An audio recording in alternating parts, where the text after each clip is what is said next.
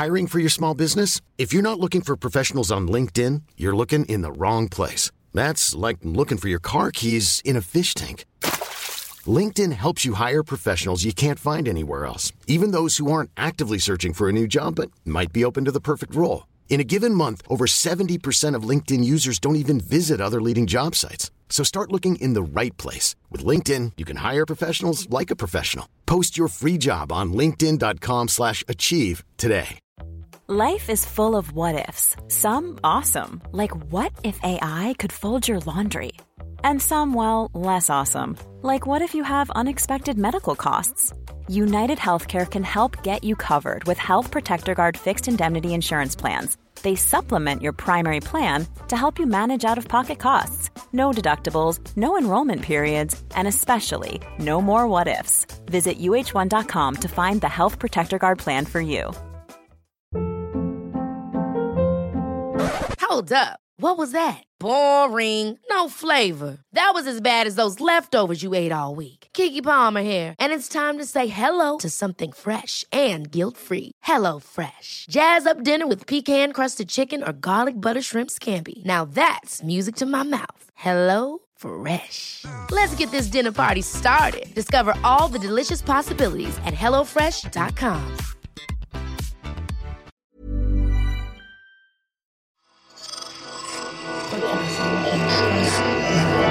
Esse podcast é, é apresentado por b9.com.br.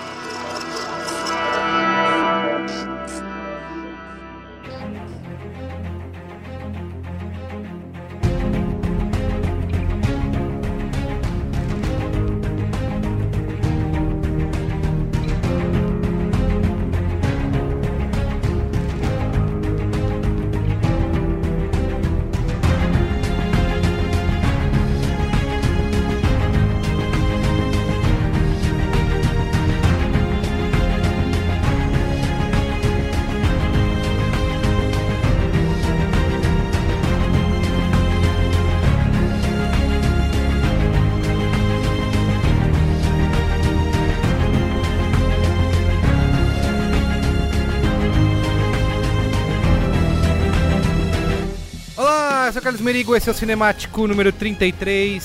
Estamos dois na semana, hein, Robson Bravo? É, essa semana tá, tá loucura. Tá loucura. Estamos aqui também com a Jéssica Correia, E aí, parças? Gilva Lauer Olá! e Matheus Fiori. Boa noite. Nos reunimos novamente aqui nessa semana, né? Falamos de Pantera Negra, que o programa Isso. foi ao ar hoje, aliás, faz poucas no, horas. No dia programa- dessa gravação, no dia exatamente. dessa gravação, para falar de três anúncios para um crime, É. que é um dos grandes concorrentes aí no, nessa temporada É, de Oscar. É. Não é porque a galera já tá nos convidando pra ir lá pra Kodak. Não é Kodak ainda? Kodak o Stadium. teatro lá? Deve teatro- ser. Kodak Theater. Isso. A gente tá já comprando as passagens, né? Porque É. o pessoal já remitiu nossa credencial. É, a gente tem que falar sobre todos os filmes que estão concorrendo. Certamente. Nas categorias principais, né? Isso. Pelo menos. Antes. Momento antes. Que que divulgar aqui Família B9 de Podcasts. Como sempre, você acessa b9.com.br barra podcasts. Estamos no Spotify, no Deezer. E aproveitando que a Juva Lauer tá aqui, ela pode falar do último Mamilos aí, polêmico. Muito polêmico, dando muita repercussão. Falamos sobre gordofobia, o último preconceito socialmente aceitável. Vale a pena escutar, a gente vai iluminar uns cantinhos bem escuros da sua mente, que você não gosta de ver, que você não gosta de visitar, que você não gosta de analisar. Vamos lá, com muita gentileza e empatia, explodir sua cabeça. E a galera tá chorando aí, né, Nando? Cara, tem muita gente se identificando e amando o programa, falando que nunca pensou dessa maneira, que entende várias coisas a partir disso, e tem uma galera explodindo a cabeça, se vendo em cada uma das cenas e falando, cara, que boçal que eu era, que, que babaca.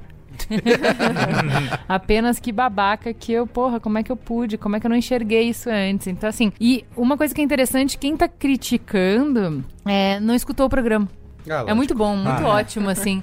A pessoa joga. Calma, amigo, escuta lá. Não, não julgue um livro pela capa, amigo. Não acha que você sabe o que a gente falou sem tocar o play. Toca o play, vai lá. Muito bem, aproveitando também voltou das férias o Poco Pixel. Olha também só. teve programa que voltou de falando dos chama os poderosos chefões, falando dos grandes chefões aí dos videogames. O do Shimo, Shinobi vale? Tinha Vale? chefão no Shinobi? Tinha, né? Tinha Shinobi era um jogo. O, o próprio o jogo Shinobi já era um chefão. Porque era É feio verdade. é o jogo em si. Muito bem. E Alex tá Kidd em Shinobi World, que por si só era um chefão porque era ruim. tá bom. É b9.com.br barra podcast, tá? Isso aí. Recadinhos, alguém tem? Eu tenho um último aqui que é você finalmente, eu já estou falando aqui há semanas, há 33 programas, conversar com o nosso bot, mandar uma mensagem para ele lá no Messenger do Facebook, é. no m.me barra b9podcasts. Toda vez que sai um programa novo, ele te avisa, tá? Isso aí. Você não perde nada. Então vamos lá. Três anos para um crime. Mildred Hayes, why did you put up these billboards? My daughter Angela was murdered seven months ago. It seems to me the police department is too busy torturing black folks to solve actual crime. The hell is this? Dixon, I'm in the middle of my goddamn Easter dinner. Sorry, kids. I know, Chief, but I think we got kind of a problem. Melhor filme dos irmãos Coen desse ano que eles não dirigiram. Sabia. Bom, o filme Três Anos para um Crime é dirigido pelo Martin McDonald, né? Ele é um londrino, tá? Ele, te, ele tá no seu terceiro longa, o Três Anos para um Crime. Ele começou com Na Mira do Chefe, que é o In Bruges, de 2008, uhum. com o Colin Farrell, né? Que a gente, por é. coincidência, assistiu esse ano. Já deu até em qual é a boa, né? Inclusive. É, inclusive já, já pintou aqui em qual é a boa. Tava na, tá na Netflix, aliás, quem quiser Olha assistir. só. E depois, em 2012, quatro anos depois, ele fez Sete Psicopatas e um Shih Tzu, que também tem já o Sam Rockwell, que ele veio trabalhar agora no... Tem um super elenco estrelado aí.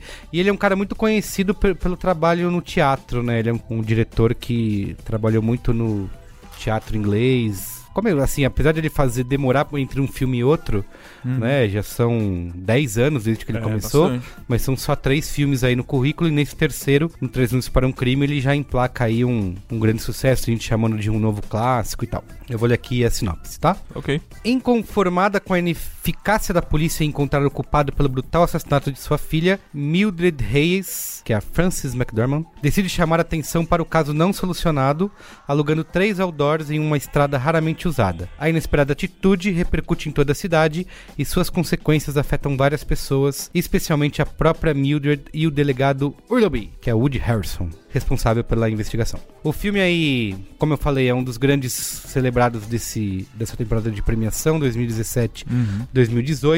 No Letterboxd está com média de 3.9, no Rotten Tomatoes 93% da crítica aprova e 87% do público foi indicado, está concorrendo a 7 Oscars, né, incluindo o melhor filme, melhor atriz para Frances McDormand, melhor ator coadjuvante para o Sam Rockwell, melhor ator coadjuvante para o Woody Harrelson, melhor trilha sonora e melhor roteiro e melhor edição. E ganhou, né? A gente tá gravando hoje na segunda-feira, no dia 19 de fevereiro, e ontem, no domingo, dia 18. Uhum. O que, que aconteceu, Matheus? Fala aí. Aconteceu o BAFTA, né? Que é o, é o principal prêmio do cinema é, do Reino Unido. E aí, o filme ganhou cinco prêmios, né? que inclui melhor filme, melhor filme britânico, é, melhor atriz, melhor ator coadjuvante, e acho que foi o melhor roteiro, outro? Foi o melhor roteiro original, sim. E aí tem gente dizendo que isso impacta o Oscar, que o Forma d'Água tava aí correndo garantido e já não vai ser mais? É, que eu saiba não impacta muito não, mas para quem tá torcendo contra o filme meio que já dá aquela aquela dá aquele nervosismo, né? Tipo, ah, não, o filme tá ganhando eu tudo. Vi alguns comentários assim, só que parece que faz 4 ou 5 anos que o vencedor do BAFTA não coincide com o vencedor do Oscar, né? Ô, Matheus, então... você diria que só acaba quando termina? é, eu diria que só acaba quando termina. Eu acho que tá bem previsível. É, eu diria que o filme impressionou e agradou muita gente, menos o Virgílio. É o único que fez questão de não participar dessa mesa de tanto que ele desgostou do filme. É. Gente, mas vocês não têm noção. Os meus amigos críticos todos odiaram o filme, Eita. eles ficam fazendo bullying comigo porque eu gostei. É, tá um sofrimento aqui no Rio. Sim, mas ele, é, eles é, diferem de 93% da crítica, né? No caso. Ah, sim, sim. Então, só para dar um panorama básico, mas vale a pena pra galera que vai escutar o programa ler a crítica lá no B9, porque o filme tá fazendo muito sucesso, menos no B9. No B9 tá metendo pau. mas olha, no plano aberto fez sucesso, hein? Leiam a crítica lá. Então vamos lá, começa aí, Matheus. O que, que você achou do filme? Três anúncios para um crime. Cara, eu gostei do filme. Eu não vi o Sete Psicopatas e um Shuntsu, mas eu vi em Bruges e eu gosto bastante.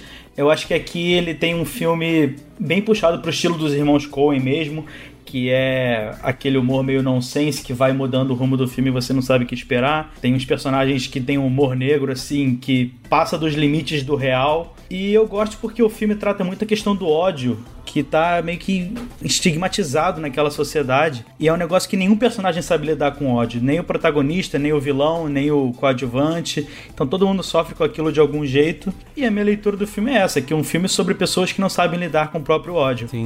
Uhum. É, eu, eu tenho acompanhado esse backlash aí, essa... Como posso traduzir backlash? Eu sou... Fui alfabetizado em... Em Brighton. Em Brighton. Ah. É. Repercussão negativa. E... Pode ser. Mas, Pode ser. Só. Eu queria Olha. só uma palavra. Ah, você queria uma palavra? Fuzuê. Fuzuê. Fuzuê. Rococó. Essa treta aí. Treta, isso, treta é boa. Enfim, mas eu, cara, achei o filme brilhante, sim, adorei. É, concordo, até consigo. Eu li a crítica do Virgílio, achei muito bom o texto dele. Concordo com os pontos que ele coloca ali mas é, isso não é o suficiente para me fazer desgostar do filme. Tem uma coisa que me incomoda mais, mas aí eu fui assistir com a Ju e a gente saiu conversando, que ela falou, qual é a frase que você fala? Que a ficção não é... é a realidade não é desculpa para ficção. É, porque uma Perfeito. coisa que me incomoda muito no filme são uh, as conveniências, né, de uhum. Uh, é, do roteiro, né, de juntar coisas, situações e pessoas só para fazer a história, só para o cara chegar na pegar no na sacadinha dele. Mas mesmo isso que em qualquer outro filme talvez eu achasse horroroso e me fizesse, ia me fazer odiar o filme, eu perdoo assim, porque eu acho que a condução dessa dessa história, é, talvez de todos esses filmes do Oscar, acho que é um ano que a gente tem muitos filmes aí é, relevantes, né, com mensagens importantes, é, mas talvez esse seja uma, a mais forte, a mais necessária, né? Uhum. É, depois nos spoilers a gente fala disso melhor, mas eu acho que é, além de todo esse, esse contexto, a maneira como o diretor, que não é um cara visualmente de destaque, ele realmente é um roteirista, né? Ele mostra que ele é um cara de, de roteiro. A Gil brinca, é um filme de redator, é um filme de diretor de arte.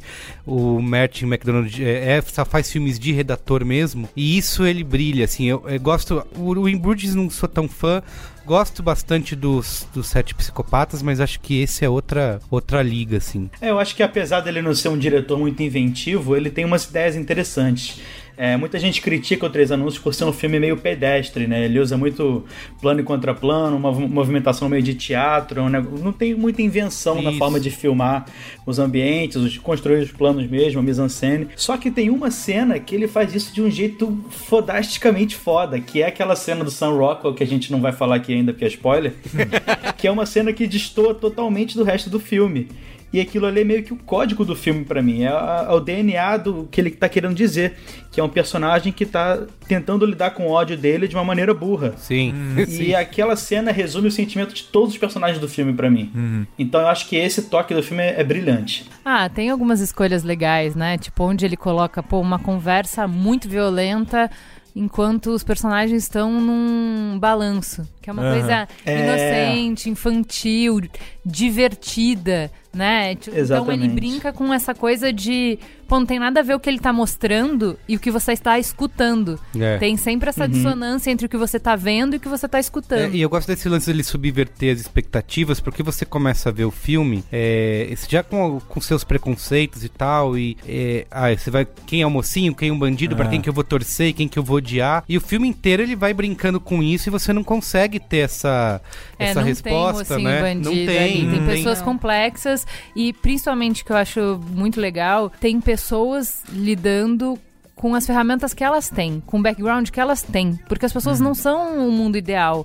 É o oposto, exato oposto do Me Chame Pelo Seu Nome, que a gente conversou Sim. aqui e falou, é tudo tópico, as pessoas são.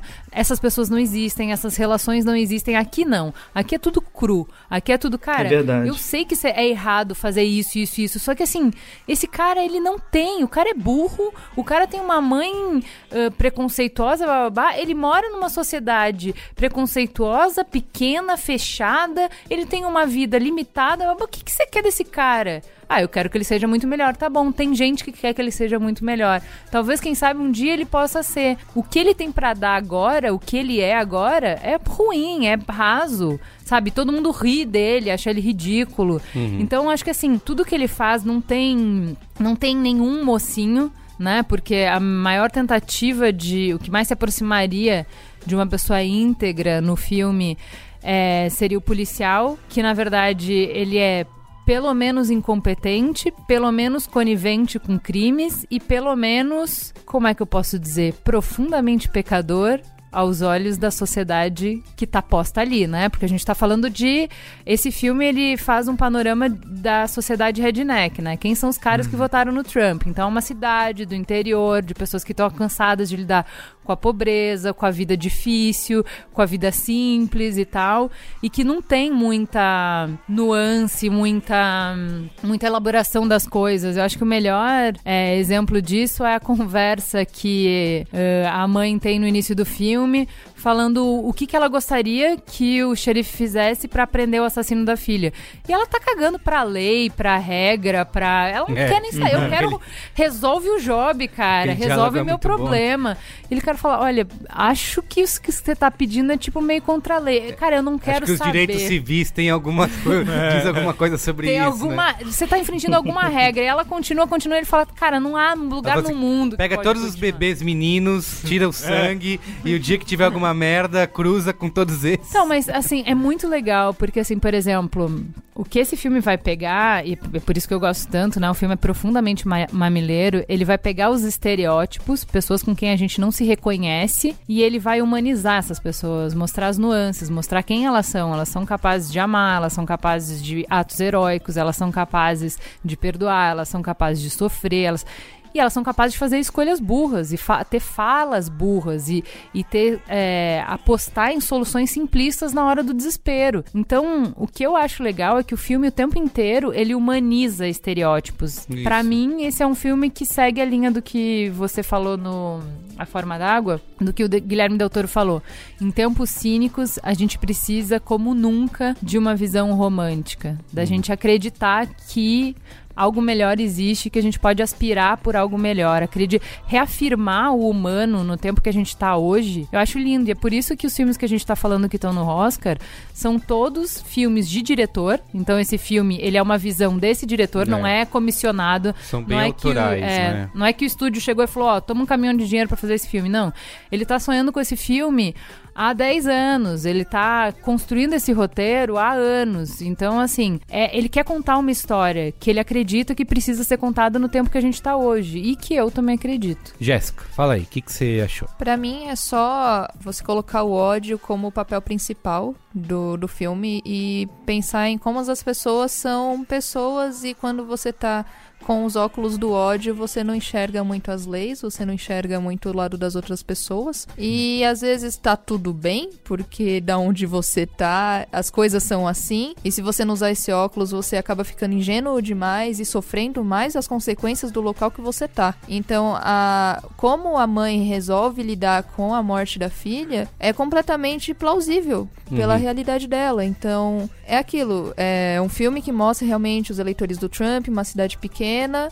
E eu realmente não consigo falar muito sem spoilers, porque não dá, né? Não dá, é, é, muito difícil. Só que é isso, é você lidar com o ódio e saber disso, sabe? Você conviver todos os dias acordando com ódio do seu lado. Uhum. Muito bem. E você, é. Rob Cera? Bom, então, é, quando eu vi o filme, eu não tenho. Eu não tinha nenhum. É, nenhum background do, do Martin McDonald. Não, não sabia mais ou menos qual era o estilo dele. Por isso que eu até falei brincando, eu falo brincando que ele é mais ou menos um filme do, dos irmãos Coen, porque. Uhum a, a base é muito. Eu, eu, vejo como muito parecida, que tem um humor negro, tem um certo tom de sarcasmo do tipo, Isso, se você é. ri, não é necessariamente. Eles, ninguém tá rindo ali da piada no filme, mas se você, você sabe que é engraçado, mas só que se você der risada, você tá meio. Isso, é. Tá meio que errado junto, sabe? E tipo. Pô, eu tava muito errado o tempo então, inteiro. Mas é. Do que, que eu tô rindo? Eu para, para agora. Então, para mas é exatamente já. isso. A gente tava rachando o bico do filme, tipo, cara, ninguém tá rindo disso. Tipo assim, ninguém devia estar tá rindo disso. É. Isso, é, isso é um filme dos irmãos Coen, sabe? E até pela própria atriz, né? Do, que depois de ler e tal. Tá que é tudo é casada aí. com um deles, né? A sim, sim. McDormand. E eu acho que assim, o que, a, o que ele faz nesse filme é, são exatamente esses atos gerados pelo ódio e, o, e os desdobramentos dele, né? Ele vai desdobrando essa ação principal, essa ação primordial dela, colocar os, os outdoors ele vai desdobrando isso, isso vai repercutindo de formas que você não tá esperando. Uhum. Até o momento que você quer saber o que vai acontecer e você não consegue imaginar o que vai acontecer. É, eu acho que eu, eu acho que a força do filme tá nisso, tá na direção dele em segurar o que tá acontecendo e segurar você pra. É, porque quando você pra te manter vê, interessado, né? É, as, as, pela sinopse, pelo você, assim, ah, vai ser uma história de vingança como É, outra qualquer, né? exatamente. E não é. E não ia, a coisa subverte totalmente. É, ela, ela podia ser o Denzel Washington, né? Isso, é. e, e sem falar nisso, é, é, e sem falar disso, a, a Mildred, não só ela, como principalmente ela e o, e o personagem do Sam Rockwell, o Dixon, Dixon. eles total subvertem suas expectativas. Uhum. É, você tá esperando uma coisa e se você parar pra pensar, o que você tava achando que ia ser esse filme 10 minutos antes já não é, É, mais. não é. é. Isso é uma coisa que, por isso que eu, eu, eu acho que esse filme é brilhante nesse sentido. E esse, pra mim, dos roteiros que Uhum. estão indicados aí, é, é o que mais me chama atenção Sim. pela, pela. E assim, e até. E é uma categoria que o Oscar costuma premiar esse tipo de coisa, né? Tipo, Uhum. o roteiro mais criativo, mais inventivo.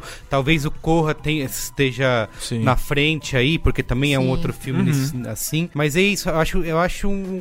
Não, não posso nem dizer que é original, mas a maneira como ele a lida maneira com que essa é história. E, e sem falar que, se você parar pra pensar que esse filme inteiro, ele, ele se passa num lugar só, praticamente. É- Uhum. É, só naquela cidadezinha, naquela ruinha principal e isso. na casa dela, que é de, de frente pros outdoors e tal. E ele consegue te prender por todo esse tempo só nesse tiquinho, sabe? Uhum. É, eu acho que é assim, é, é um feito muito, muito bom de roteiro, de diálogo junto. E, e próprio da mão do diretor de trabalhar é, essa fotografia, essa imagem. A imagem é mais ou menos ali, lá é o feijão com arroz na maioria do Isso, tempo. é. Mas. É, mas já que vocês estão falando de roteiro, uma das críticas do Virgílio é que ele é verborrágico e total. Realmente, pra quem se incomoda com isso, a Tudo é se falado, é né? tudo é Ah, falado. é, mas- Eu gosto de como que é o nome daquela Aaron série? Sorkin, do É, Newsroom. Eu gosto de newsroom, então quem sou eu pra falar de verborragia, né? Pra mim tá tudo certo. Uhum. É, prefiro mil vezes isso do que aquele o o Malik. Ah, lá vem. Ela vê. Ah, não! Achei que ela ia falar mal do Projeto Flórida de novo. olha, olha- olha como você é preconceituoso.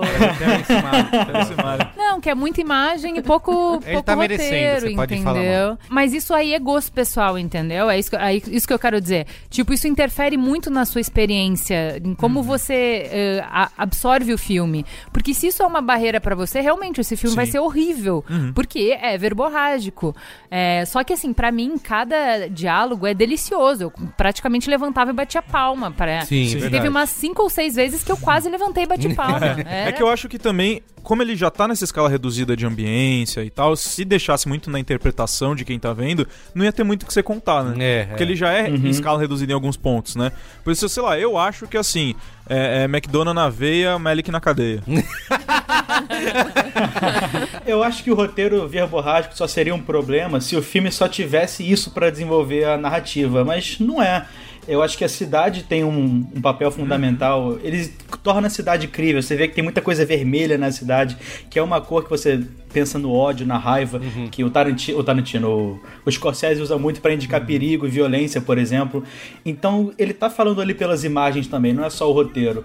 Então eu não acho que seja um problema, é uma característica do filme, é uma escolha dele. Total. Independente do gosto pessoal, digo. E uma coisa que a gente não pode deixar de falar na zona sem spoiler, assim, cara, as atuações são impagáveis, né? É, isso. Impagáveis. A Eu Frances que- McDormand, McDormand, McDonald's. McDonald's. McDonald's. Todo mundo é McDonald's. McDonald's nesse filme. Cara, ela é, É McDonald's. fantástica. O luto contido, porque assim, a gente ouviu um podcast que era uma entrevista com o diretor, falando que o que, que ele tava buscando.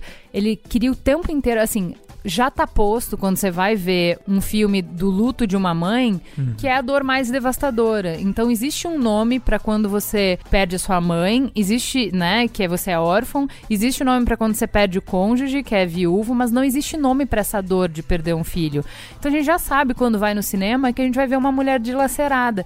Em momento nenhum ela te entrega a dor fácil, É verdade. né? Assim, eu lembro do que isso me irritou muito naquele no Oscar que deram pra Les Miserables, a menina que fez. Ah, Anne Hathaway. Anne Anne Hathaway. Hathaway ganhou o Oscar por chorar na frente da câmera, sabe? Então eu acho que isso é um, um símbolo. O, tudo que ela não fez foi chorar na frente da câmera, sabe? Tudo É, que ela é. fez foi mostrar mais, assim, esse ódio que esconde uma dor profunda, sabe? A fúria pura que ela Isso. tinha. Mas tem outros momentos que ela, mesmo com essa fúria, eu não vou citar a cena, mas Ai, que linda que ela essa demonstra cena. doçura Sim. também, Ah, né? que linda Tipo, essa É, cena, que ela teria Deus. tudo pra, tipo, escrotizar e Que tal. e cena ela não- linda. A, a realidade é que a Oh, gente meu não consegue falar muito desse filme sem falar spoiler, né? É. Então acho que tá na hora.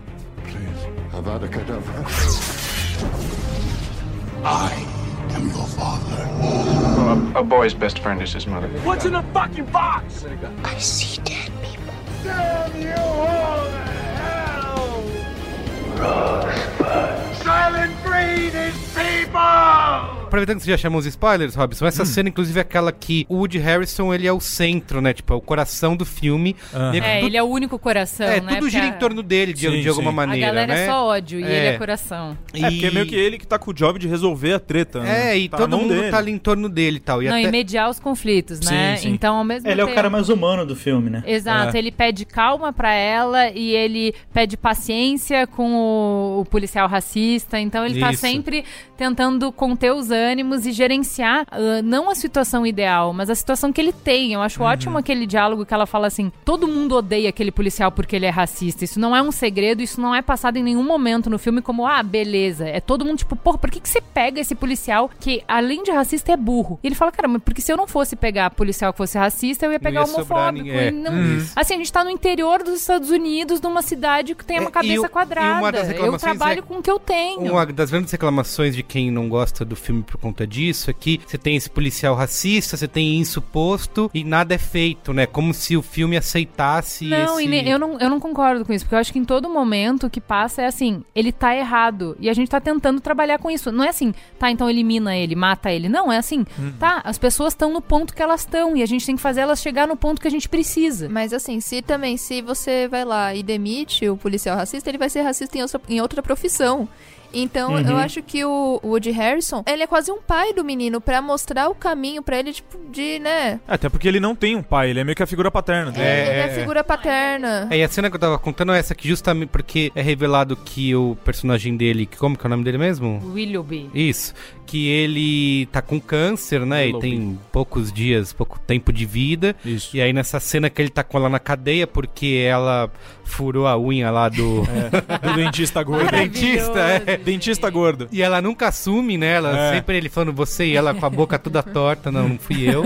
É, e aí ele tá com ele tá lá interrogando ela e aí ele tosse e cospe sangue, né, na cara Aham. dela. E aí nesse momento em que ela aquela personagem super raivosa É. dela, né, tipo, é, ela tem um momento ali de entender aquilo, Sim. né, de abraçar é ele, quase de que confortar uma ele. é quase que uma ação tipo isso aqui era só business agora tipo agora é pessoal sabe Pô, vem Isso, cá, exatamente, sabe? exatamente. É. Ele, ela entendeu isso. E é outra coisa que, que também acho que. E bastante da atuação dela, acho que é um mérito. Que quando ela encontra o marido, o ex-marido abusivo, Uhum. na hora que ele aparece, eu falei, puta, mas ela é o bichão mesmo, ela vai sair estapeando. Não, tipo, ela dá uma retraída, sabe? Sim. Ela, Pô, ela deve ter apanhado muito então, desse cara, cara. ela é né? aquela Assim, mulher né? super forte, só que ela demonstra que, putz, ela tem um. Não, eu É, acho ela a- menciona isso, né, que ela a dele cena, e tal. a cena em que ela também reconstrói essa história, né, e que ela perdoa o marido entre aspas, que ela não que ela perdoa, mas que ela deixa essa história pra trás e, e tem outra leitura das coisas, também eu achei muito forte, assim, muito, porque vocês você imagina que ela vai estraçalhar o cara, né, que ela vai arregaçar ele. E, e é isso, assim, ele esse filme ele fala bastante sobre, é, no Mamilos a gente fala um negócio. Os pontos que nós pensamos diferentes nos afastam. E os pontos que nós pensamos em comum nos aproximam.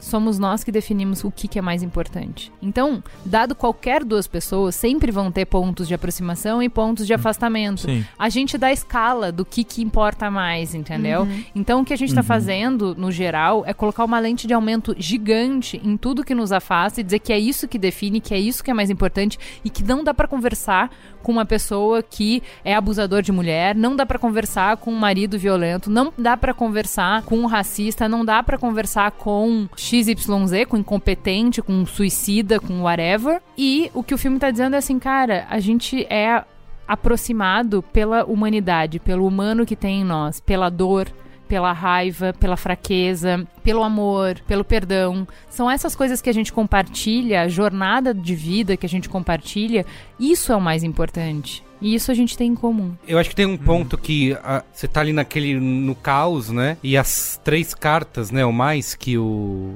são três, né? É, que lindas, o xerife cara. deixa, né? Eu acho que ela Sim. vai ela vai juntando os pontos de uma maneira muito o que ele escreve pra ela, o que ele escreve pro policial, né? De assim, é, eu sei, que- eu entendo que quem quem olha pra isso e fala, ah, é uma redenção do policial racista e escroto. Só que é isso, né? Não, não é, ele não é racista o tempo inteiro, né? Ele não é um porque tá- ele diz na carta que ah, o que você precisa é de amor, né? Você precisa Pra ser um bom policial, você precisa de amor. Isso, é. É, que ele nunca detalha isso. Que ele tá falando que você precisa se preocupar com as pessoas, né? Você Uhum. precisa se, se entregar por elas. É, e aí vem um ponto que eu acho bastante. Se eu for dizer algo que me incomoda, que é essa questão dessas convenções, que ele diz lá, você, em uma conversa de bar, você um dia pode encontrar.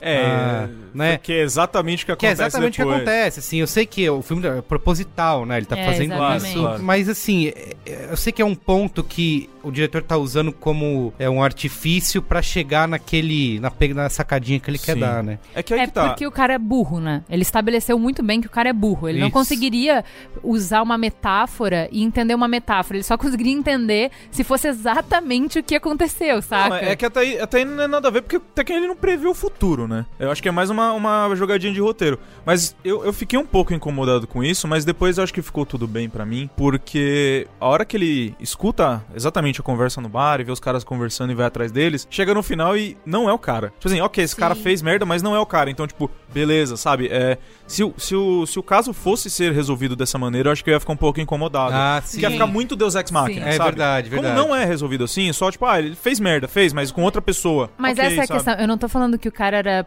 é, onisciente, escreveu a carta sabendo qual era a situação que o cara ia passar. O que eu tô Uhum. dizendo assim, a capacidade de abstração do menino, do policial que recebe essa carta não é grande. Ah, sim. Então ele não consegue usar isso como uma metáfora. Aham. O que ele consegue é ver numa exatamente numa conversa no bar como estava escrito a carta, ele se porta de acordo, porque ele não Sim. tem Ele é capacidade, literal. ele é literal. Uhum. Ele é burro, ele não tem pai, ele tem uma mãe extremamente preconceituosa, uma, uma ligação bem esquisita Isso. com a mãe. Uhum. Ele vive numa cidade preconceituosa, ele tem uma vida pequena, ele saiu da escola e foi direto pra polícia, porque se ele não saísse pra polícia, ele também não tinha pra onde ir. Eu não tô. Nada disso justifica o que ele faz, nada disso minimiza o que ele faz. Mas é, cara, se você quer resultados diferentes das pessoas, você vai ter que investir nelas. Se a gente fala isso pro cara, sei lá, que tá numa situação de pobreza e, e cai na marginalidade, se a gente fala, você não pode cobrar dele enquanto você não investir nele, vale a mesma coisa pro redneck. Você não pode cobrar dele enquanto você não investir Não, nele. e outra, a- o background da vida dele é assim, a mãe É. dele é extremamente racista, todas as decisões que ele acha que ele tá tomando, na verdade, quem tá tomando é a mãe dele É, por ele. então, eles falam que ele, ele bateu no. que ele agrediu um negro e tal. Parece que às vezes ele fez isso só pra agradar a mãe. É, e que Sabe? às vezes ele tá numa situação até um pouco complexo de Édipo com a mãe. Uhum. Porque ele não tem nenhuma figura de mulher que ele tem interesse, porém ele segue muito fielmente a tudo que a mãe dele fala. Não, e não é só isso. Ele, gente, ele não tem ferramenta pra lidar com nada. Basta ver o que a, a reação dele quando o xerife morre. Ele É. tem que bater numa pessoa até destruir ela. É, Sim. é. E Que eu é, acho. é que assim, é, é- é explosão bruta, que você vê que é tipo a burrice, né? É, a esse burrice é é, outro, violenta. uma reclamação também é isso, assim, como esse garoto aí que é o dono da a empresa Da- lá de Eldor da- perdoa o cara, sabe? Ah, é dando bonito, mas é de novo, é, a É. esperança, né? Sim. É a esperança acima do cinismo, né? Tipo, o que o menino viu naquela hora, o que que, que, que, que, tem esse cara pra me dar, saca? Ele é um coitado. Ele eu é acho um- muito um engraçado. coitado. eu acho muito engraçado que a gente tá, tipo, falando aqui e a gente tá sempre se, se- se referindo a Sam Rockwell como o menino. O menino.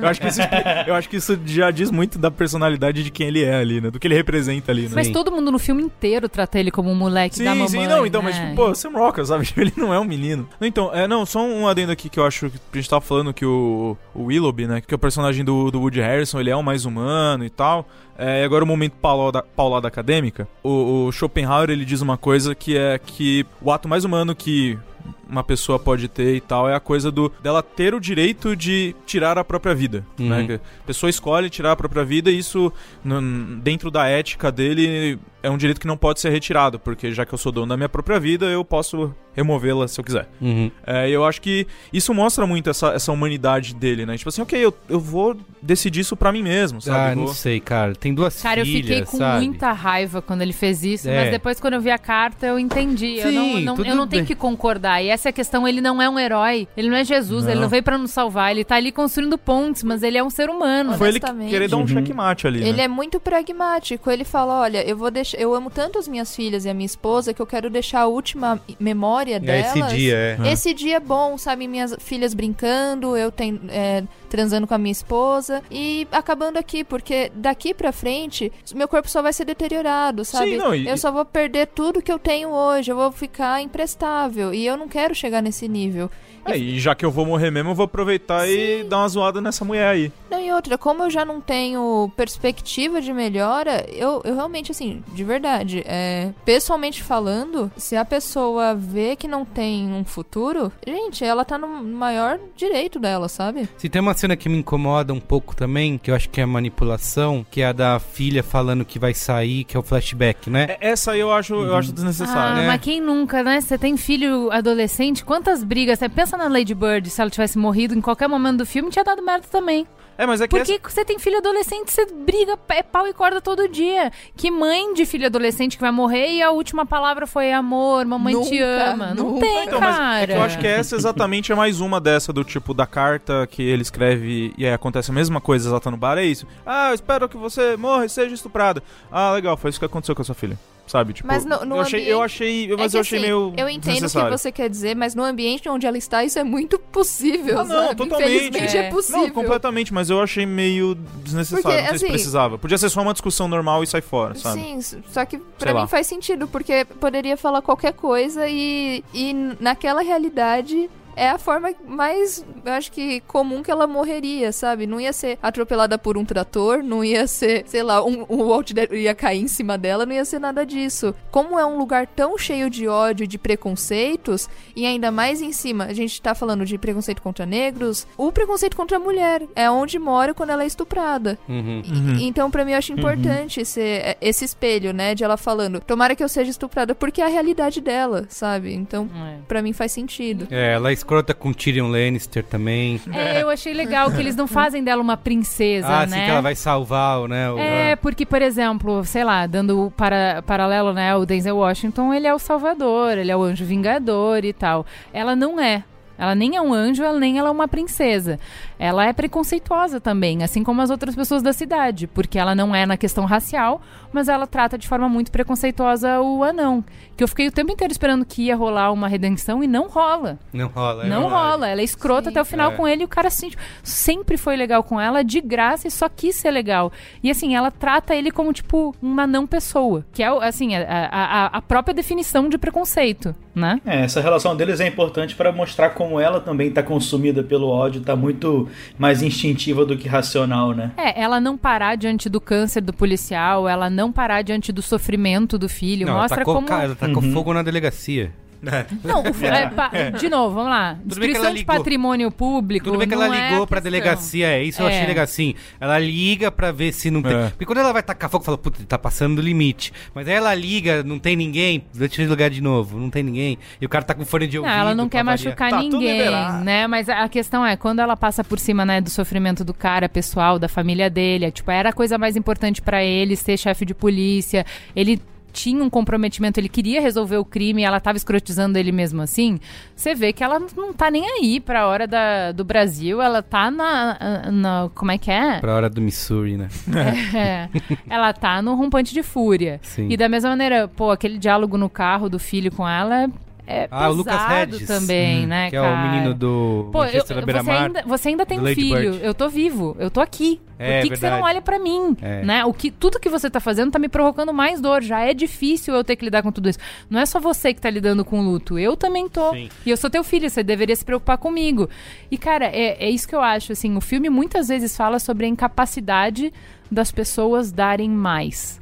Incapacidade das pessoas darem o que ela não tem. Essa mulher tava no além do limite. Ela tava agindo no modo sobrevivência, entendeu? Então não tá errado. Em nenhum momento o filme passa pano. Tá errado. Tem várias coisas que ela fez que tá errado e o filme é claro sobre isso. O filme não faz um julgamento moral disso, né? Ele só mostra como eles estão reagindo. Ele não tá apontando se aquilo é certo ou errado, necessariamente. Pra gente finalizar, falar do final, né? Aquele final lá, eles foram, não foram? Que, qual que é a leitura que Foram, vocês... foram. Que vocês... Não, eu o que eu acho legal é que assim. Eu acho que é condizente com o filme. Ninguém pode saber se foram ou não foram, porque eles mesmos não sabem ali. É. Eles estão indo. Uhum. E assim, de repente, por exemplo, eles vêm. Se eles chegarem lá e o cara tiver chavecando uma menininha à noite no negócio, eles vão estraçalhar o cara, mas eles vão matar, tipo, pegar a cabeça e bater na. Sabe aquela cena da, do meio-fio? Pega, bate no meio-fio, es- estraçalha. Agora, assim, por exemplo, se eles chegam lá e o cara tá cuidando de idosos e dá, dá, dá, os caras falam, ai, puta que pariu, deixa pra lá e tal. Entendeu? Então, assim, a questão é, não tem como saber. Eles mesmos não sabem. Eles estão com aquele ódio todo e eles querem botar em algum lugar. Eu acho que vão, sabia? Eu acho que vai. Eu acho. Mas a gente só vai descobrir no 2. Por que, que você acha que vai, Matheus? É que a minha leitura é parecida com a da Ju, só que eu sou um pouco mais pessimista em relação ao mundo. Eu acho que é por isso só. Porque a Frances McDonald, ela começa o filme tendo ódio. Primeiro ela tinha ódio dos, dos culpados que não foram identificados. Aí ela passou o ódio pro Willoughby. Aí ela viu que ele morreu, passou o ódio pra força policial. Então ela sempre tá procurando alguém pra botar o ódio. Então ela achou aquele cara. Aí o, o Dixon, do Sam Rockwell, ele também tinha o ódio dos negros. Aí depois ele desconta o ódio dele no publicitário. Então ele sempre tá procurando alguém também. E no final ele encontra no cara que tava lá no bar. Então a minha leitura é que bem pessimista é que os dois vão descontar o ódio naquele cara e vão encontrar paz depois disso. Concordo. É verdade, mas é que, é que eu acho que o filme, pra mim, ele dá essa mensagem final aí é de que essas pessoas super diferentes e conflitantes meio que se encontraram e elas juntas vão conseguir superar isso, digamos assim, sabe? Que elas não vão é num- superar, é quebrar o ciclo de violência. Isso, Porque exato. a questão é, o raciocínio do Matheus tá perfeito, a única questão é, depois de matar o cara, eles não vão se sentir aliviados e não vão, é, tipo, esse ódio todo não vai evaporar, entendeu? Não vai, eles não vão ter um, um, um sentimento de completude, de finitude, de, né, ah, resolvi. Primeiro que o cara não matou a menina. E, Uhum. segundo que não, não há. E não é, dessa forma você não consegue resolver esse problema. Então, eu, eu acho que o filme é justamente bom por não ser maniqueísta a ponto de dar um final. Ele deixa Uhum. aberto, porque a vida é aberta até o final dela, né? Só acaba quando termina. Muito bem. É isso aí. Vamos dar notinhas? Vamos lá. Eh, quatro estrelas. Quatro. Quatro. Quatro. Caramba, vocês estão muito como é que é? exigentes. Eu vou dar 4,5. Ah lá, quem tá falando? Tá bom, então é isso? É isso. Qual é a boa? Vamos lá.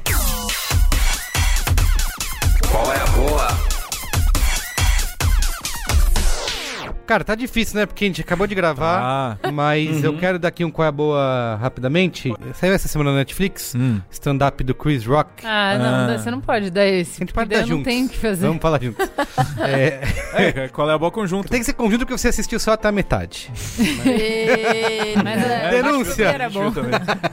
Ela dormiu na parte que começa a ficar ruim, porque depois Ah, fica, tá. É, fica Nossa, chatinho. Fica bem machista e. Fica machistaço. Fica, Fica, fica. é. Mas sabe o que eu achei? Um machista. Que eu, só é o especial da Netflix que o Chris Rock fez, que chama Tambourine. Isso. Estreou essa semana. É dirigido pelo Bo Burnham, né? Que também é um cara de stand-up, surgiu no YouTube e tudo mais. Tem alguns stand-ups na Netflix. O que eu acho, Jéssica.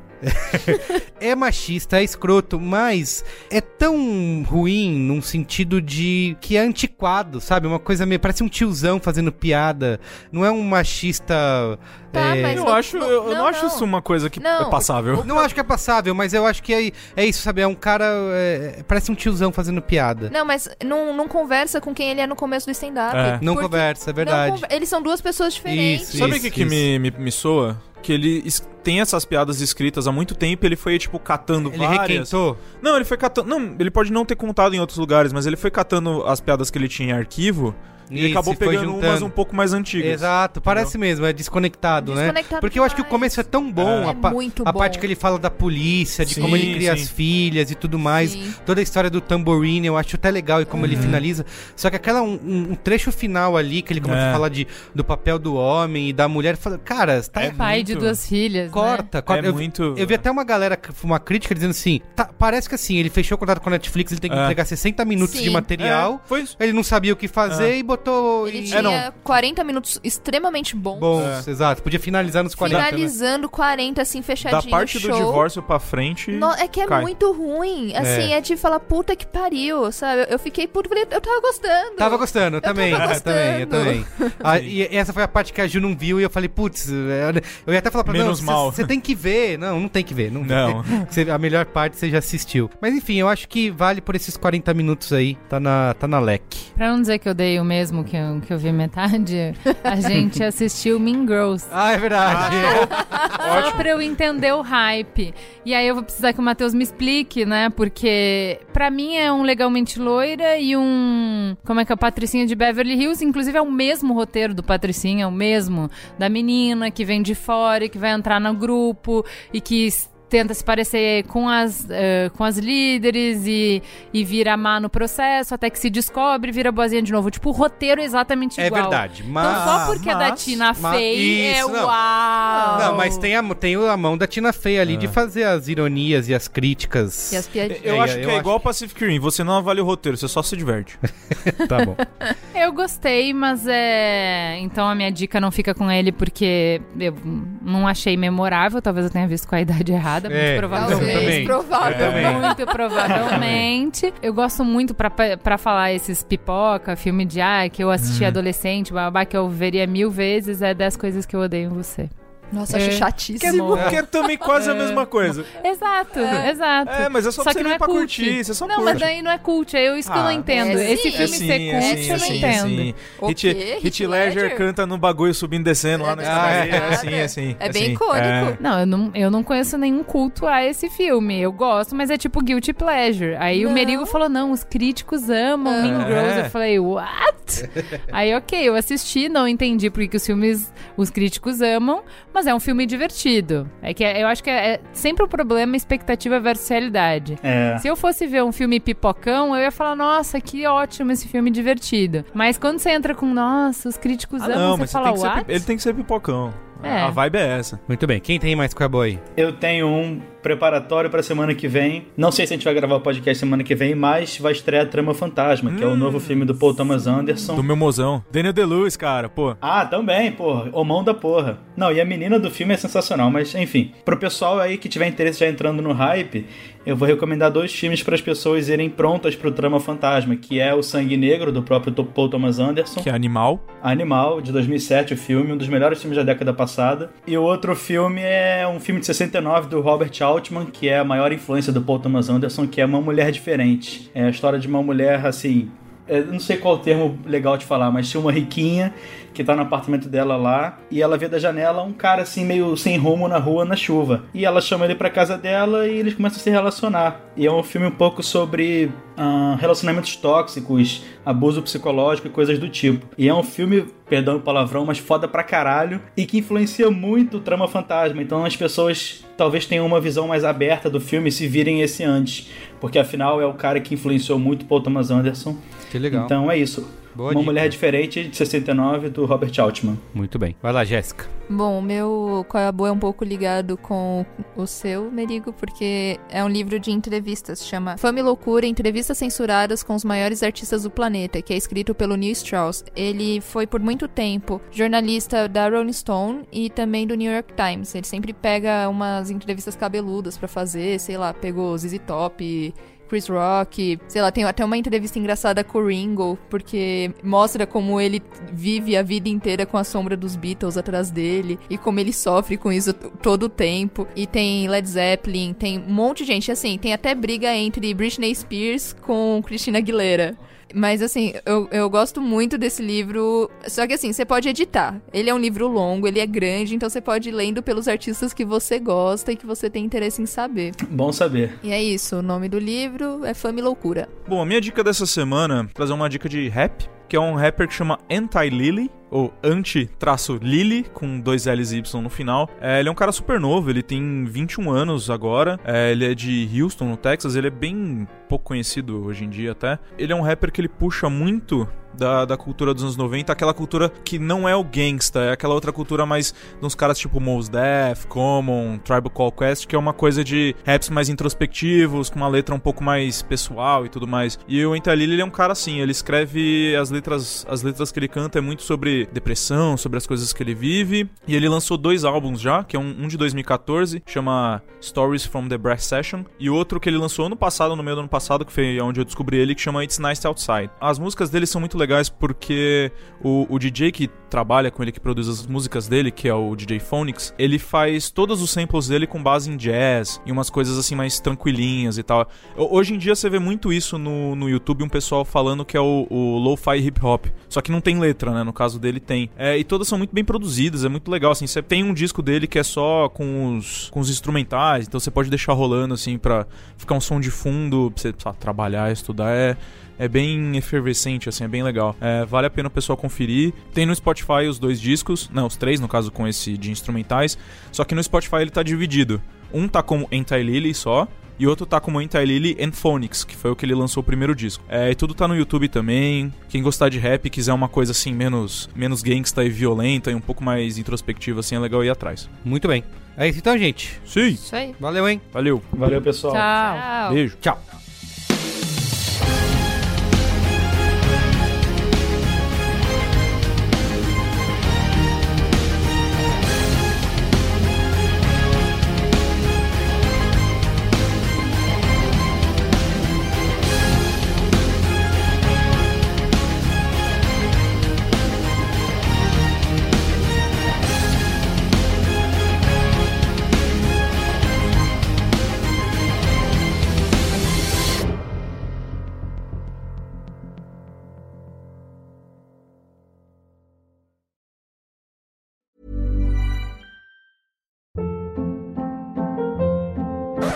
Hold up. What was that? Boring. No flavor. That was as bad as those leftovers you ate all week. Kiki Palmer here, and it's time to say hello to something fresh and guilt-free. Hello Fresh. Jazz up dinner with pecan-crusted chicken or garlic butter shrimp scampi. Now that's music to my mouth. Hello Fresh. Let's get this dinner party started. Discover all the delicious possibilities at hellofresh.com.